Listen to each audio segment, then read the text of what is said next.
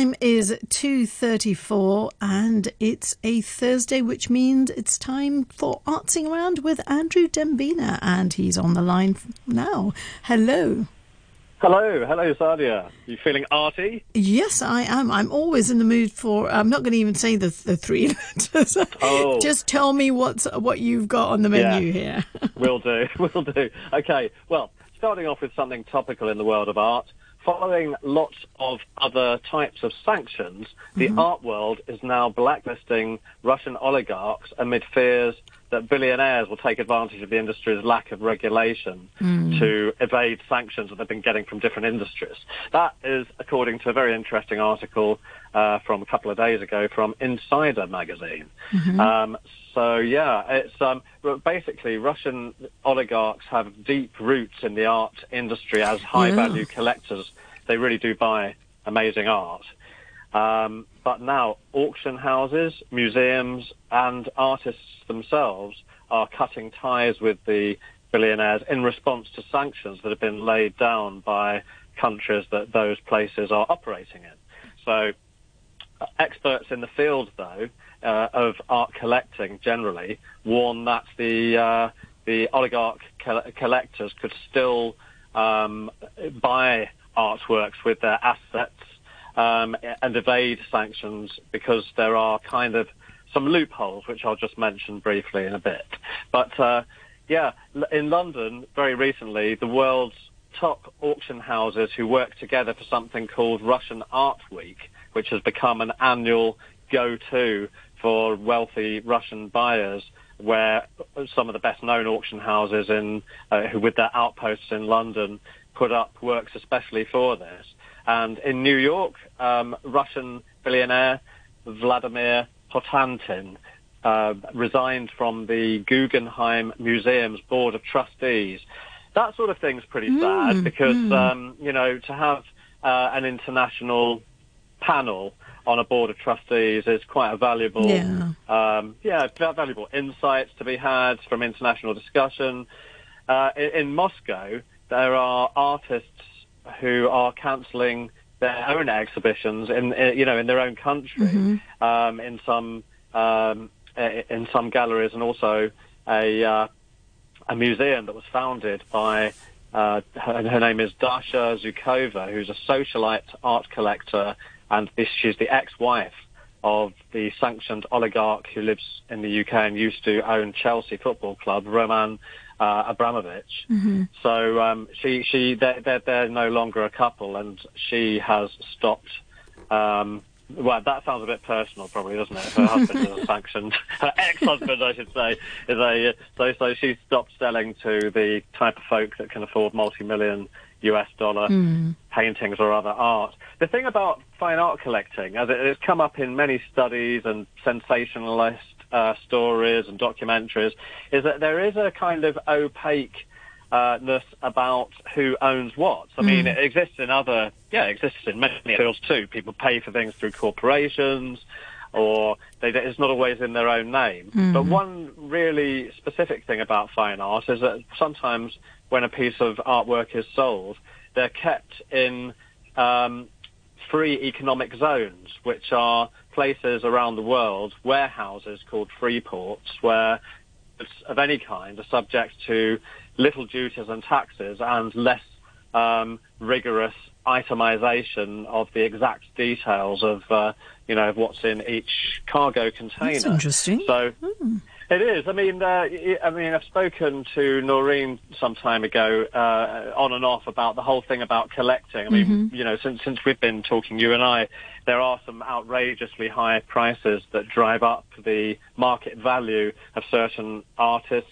Uh, some of them still alive, many of them not. Um, and, that, and, that, and many of those artworks will never see the light of day. They are kept in vaults as assets. God. So you know that's um, it, it is it is something that happens. But uh, back to some more specifics though on this story, which was quite interesting. There have been a couple of um, well-heeled Russian collectors who have bought paintings which also have been called into question as to their provenance, meaning were they genuine? Were they in fact legitimately sold? Did they have a provenance, a whole kind of stream of sales lines that can be accredited through galleries, auction houses, and signed off as being going through the proper channels. Sometimes these things are sold or traded as business assets and as Mm, part payment for businesses. There's, so, so it's a whole um, slightly opaque area, really, and so detachment from it is what a lot of auction houses and the U.S. Treasury's Financial Crimes Enforcement Network just two weeks ago said that it is flagging the high-value art market as attractive in, in inverted commas, it calls it attractive for money laundering by illicit actors. That's not that's not actors of the stage and screen. It's by, pe- by People who are are putting on, who yeah. are acting for Yes. yeah yeah, um, including um, Russian elites. So Oh. there is a lot of focus on this right now. You know, we heard about yachts, super Yeah, yachts, mega yeah. yachts, and other other assets. So now the world of uh, fine art is come, coming under scrutiny. Okay, I'll leave that one there. There was many Okay. much more on it, but it's pretty much you know the same sort of thing. Really. Yeah, yeah. So um, next from the world of fine art, something of a local flavour.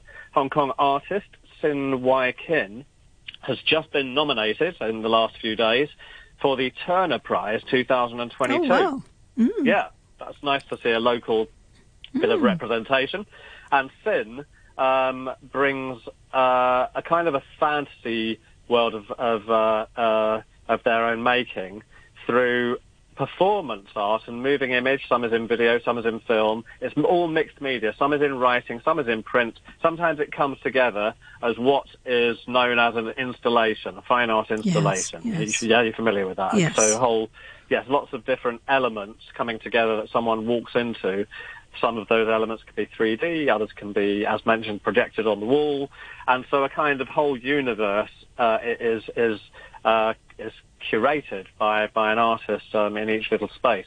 That's the kind of work that um, that Sin does, and the uh, it's, it's it's all about self experience that exists between this artist who is of binary gender. So it's it's uh, it's someone who is going through a transitional gender phase, and a lot of the content is reflecting And their that. perception, yeah. Yeah, yeah. And the Turner Prize, for those unaware, is um, awarded to um, an artist for an outstanding exhibition or presentation of artwork by a jury, um, the Turner Prize jury, and there's always a shortlisted group of about 10 to 20 artists. And they try the Tate Gallery, which originally started in London, in uh, Pimlico. It uh, it has a few different galleries around the UK now, and they are trying to give better placement of some of these big annual uh, contests around the different galleries. So it is the Tate Liverpool that's been chosen for 2022 to uh, to make that choice. The the works are going to be shown between late October until um, uh, until uh, March um, next year, and uh, and the winner will be announced during that period at a ceremony uh, in Liverpool, which will happen in December, and then the, the works will still remain there until March of next year. So that's something time. interesting to uh, keep an eye on. Um, and moving from London slash by way of Hong Kong to Los Angeles, there's um, but but with an Asian art theme again. There's a gallerist whose name is Emilia Yin, and she's got a, a, a, a gallery that she opened not too many years ago called Making Room, and it's for specifically for Asian artists to be showcased in. Um, so it's called Making Room. It's in LA, and she is originally of Hainan Island and Hong Kong descent, so another local connection. And it's uh, yeah, it's the eighth year that she's had her gallery, and she kind of champions uh, artists who are either from different parts of Asia or from um, an ethnic background of Asia of Asian families in the states. So it's that mixture, and she likes, which is actually been upheld by other art critics and those in the current art world in America in particular for bringing more attention to the works of artists from Korea um, and also those who are treading the line between becoming American or feeling American and feeling Asia uh, in touch with their Asian roots, I should say, in in America. That's so. I didn't send you any pictures uh, this week, Sadia, but there are again uh, mixed media. It's not putting lots of media together to make an installation, but she uh, a, a picture of her gallery, and people can uh, can can ch- have a look for this um, by searching up "make room." Make two room. words, "make room." Yeah, um, uh, in, in in Los Angeles, and it will call it up pretty quickly. And um, she is not going too wacky with the art. There's oil on canvas paintings. There are sculptures. There are uh, relief sculptures, which which means that it's something with uh, a slight 3D feel that she will uh, hang on walls. And she often puts group exhibitions of artists who work in different media and from different um, Asian origins together deliberately to get them to kind of play off each other.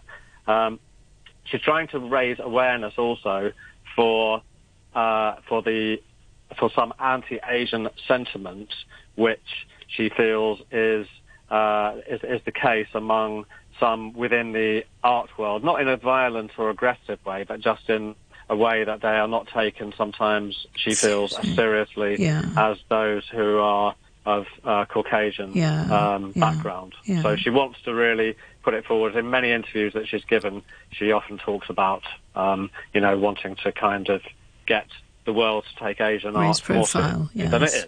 Yeah. Yes. So, okay, and finally, my final uh, topic is going back to the world of um, global music. We touched on the Grammys last week, Yes. um, but it's not. But it's not about that again that I want to just mention today. It was an article that came out by um, the BBC on the music scene of 2021, uh, where they got lots of stats together to find out th- uh, some interesting, curious figures. The global music market from last year was worth in US dollars 26 billion Wow. dollars US. Now that's staggering because we are told or we read year on year um, that the uh, you know that that that the recorded music industry is dying, and in normal times the artists need to do a lot more touring and sell their merchandise because the money made out of streaming services, which are prevailing today over all other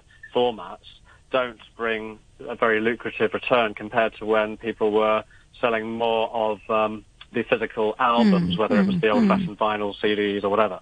So, but this seems to shatter that, and the question is left hanging in the air whether that is because people had more time indoors uh, because of COVID restrictions. Yeah, that could be it. 2021. Yeah, it could be.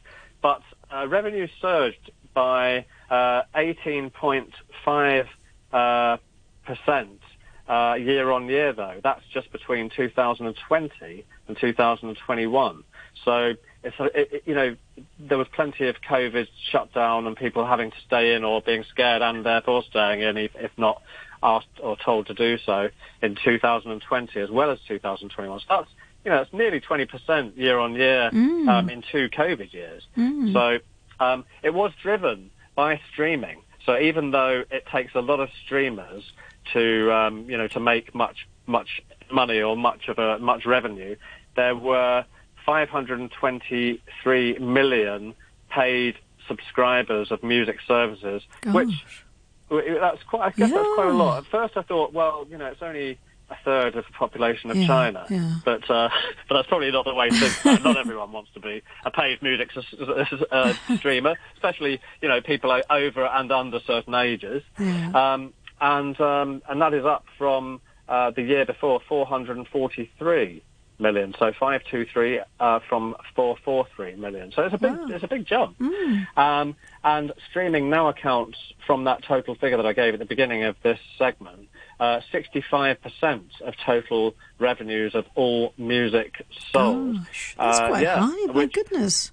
65. I mean, it's, uh, it's 65%. I- I mean, in some ways, it, it, it makes sense because it's on people's phones if they have certain apps that they can do that through, so it's all convenient and people can listen to it on the go. But um, it's, um, I I think, uh, it, truth be told, a lot of people are using it and syncing it with Bluetooth uh, speakers or, you know, um, or other systems through through homes as well. But how about how about in your household, if I may pry, Sadia? Do you do you uh, do you listen to music much? yeah, well, sort of formats are you Sp- into? I think you Yeah. know Spotify seems to be the Yeah. one that we, and then we maybe download. So we have play, playlists and stuff on that, and then we have a boom Yeah. speaker, so we have that sort of going out everywhere. But yeah, I think Exactly. generally, I only I have no CD player. I have no, you know, even now laptops don't have them. Mm. So there was a time where you may have had a whole stack of CDs and things like that, but that is just Mm. not the case now. And also. I think it's about being flexible, isn't it? That we want to listen to music while we're out, when we're walking or Yeah. running or whatever. So that seems to be the best way to do it.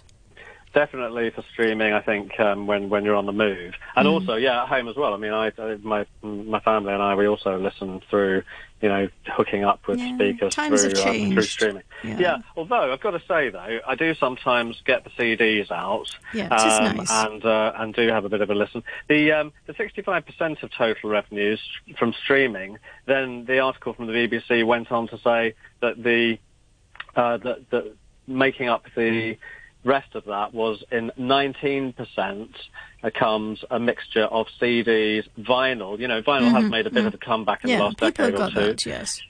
Yeah, it's good, but with, with with releases of very new acts deciding to put things out because they like that kind of crackly and old old formats, you know, Mm, sort of romantic old vinyl, and even cassettes are mentioned in this uh, 19%. Now, I haven't heard of a music cassette for years. Um, I've got a load for, for yeah, I know. Downloads are accounting for four percent, and the remaining to make up to 100, 11 percent comes from a mixture of royalty payments. This is for total revenues. And um, and licensing music to films, TV shows, and advertising. It's interesting. So that's Yeah. that's where it's all coming from. Yeah. wow. Um, yeah.